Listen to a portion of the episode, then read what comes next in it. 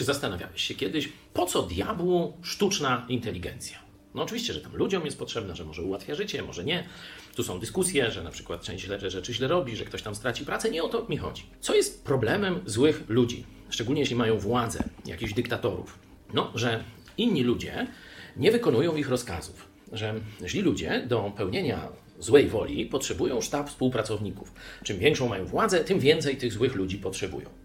No i wśród tych złych ludzi, którzy służą złej władzy, zawsze pojawia się jakiś problem. Ktoś ma sumienie, komuś tam na przykład spodoba się jakaś dziewczyna albo chłopak, ktoś się zlituje nad niepełnosprawnym, ktoś się nad dzieckiem zlituje, no i całe zło bierze w łeb. A gdyby tak do zarządzania ludźmi zaprząc sztuczną, bezwzględną inteligencję, wtedy każdy zły zamysł bezwzględnie zostałby zrealizowany. Otwórz sobie Biblię, trzynasty rozdział Księgi Objawienia.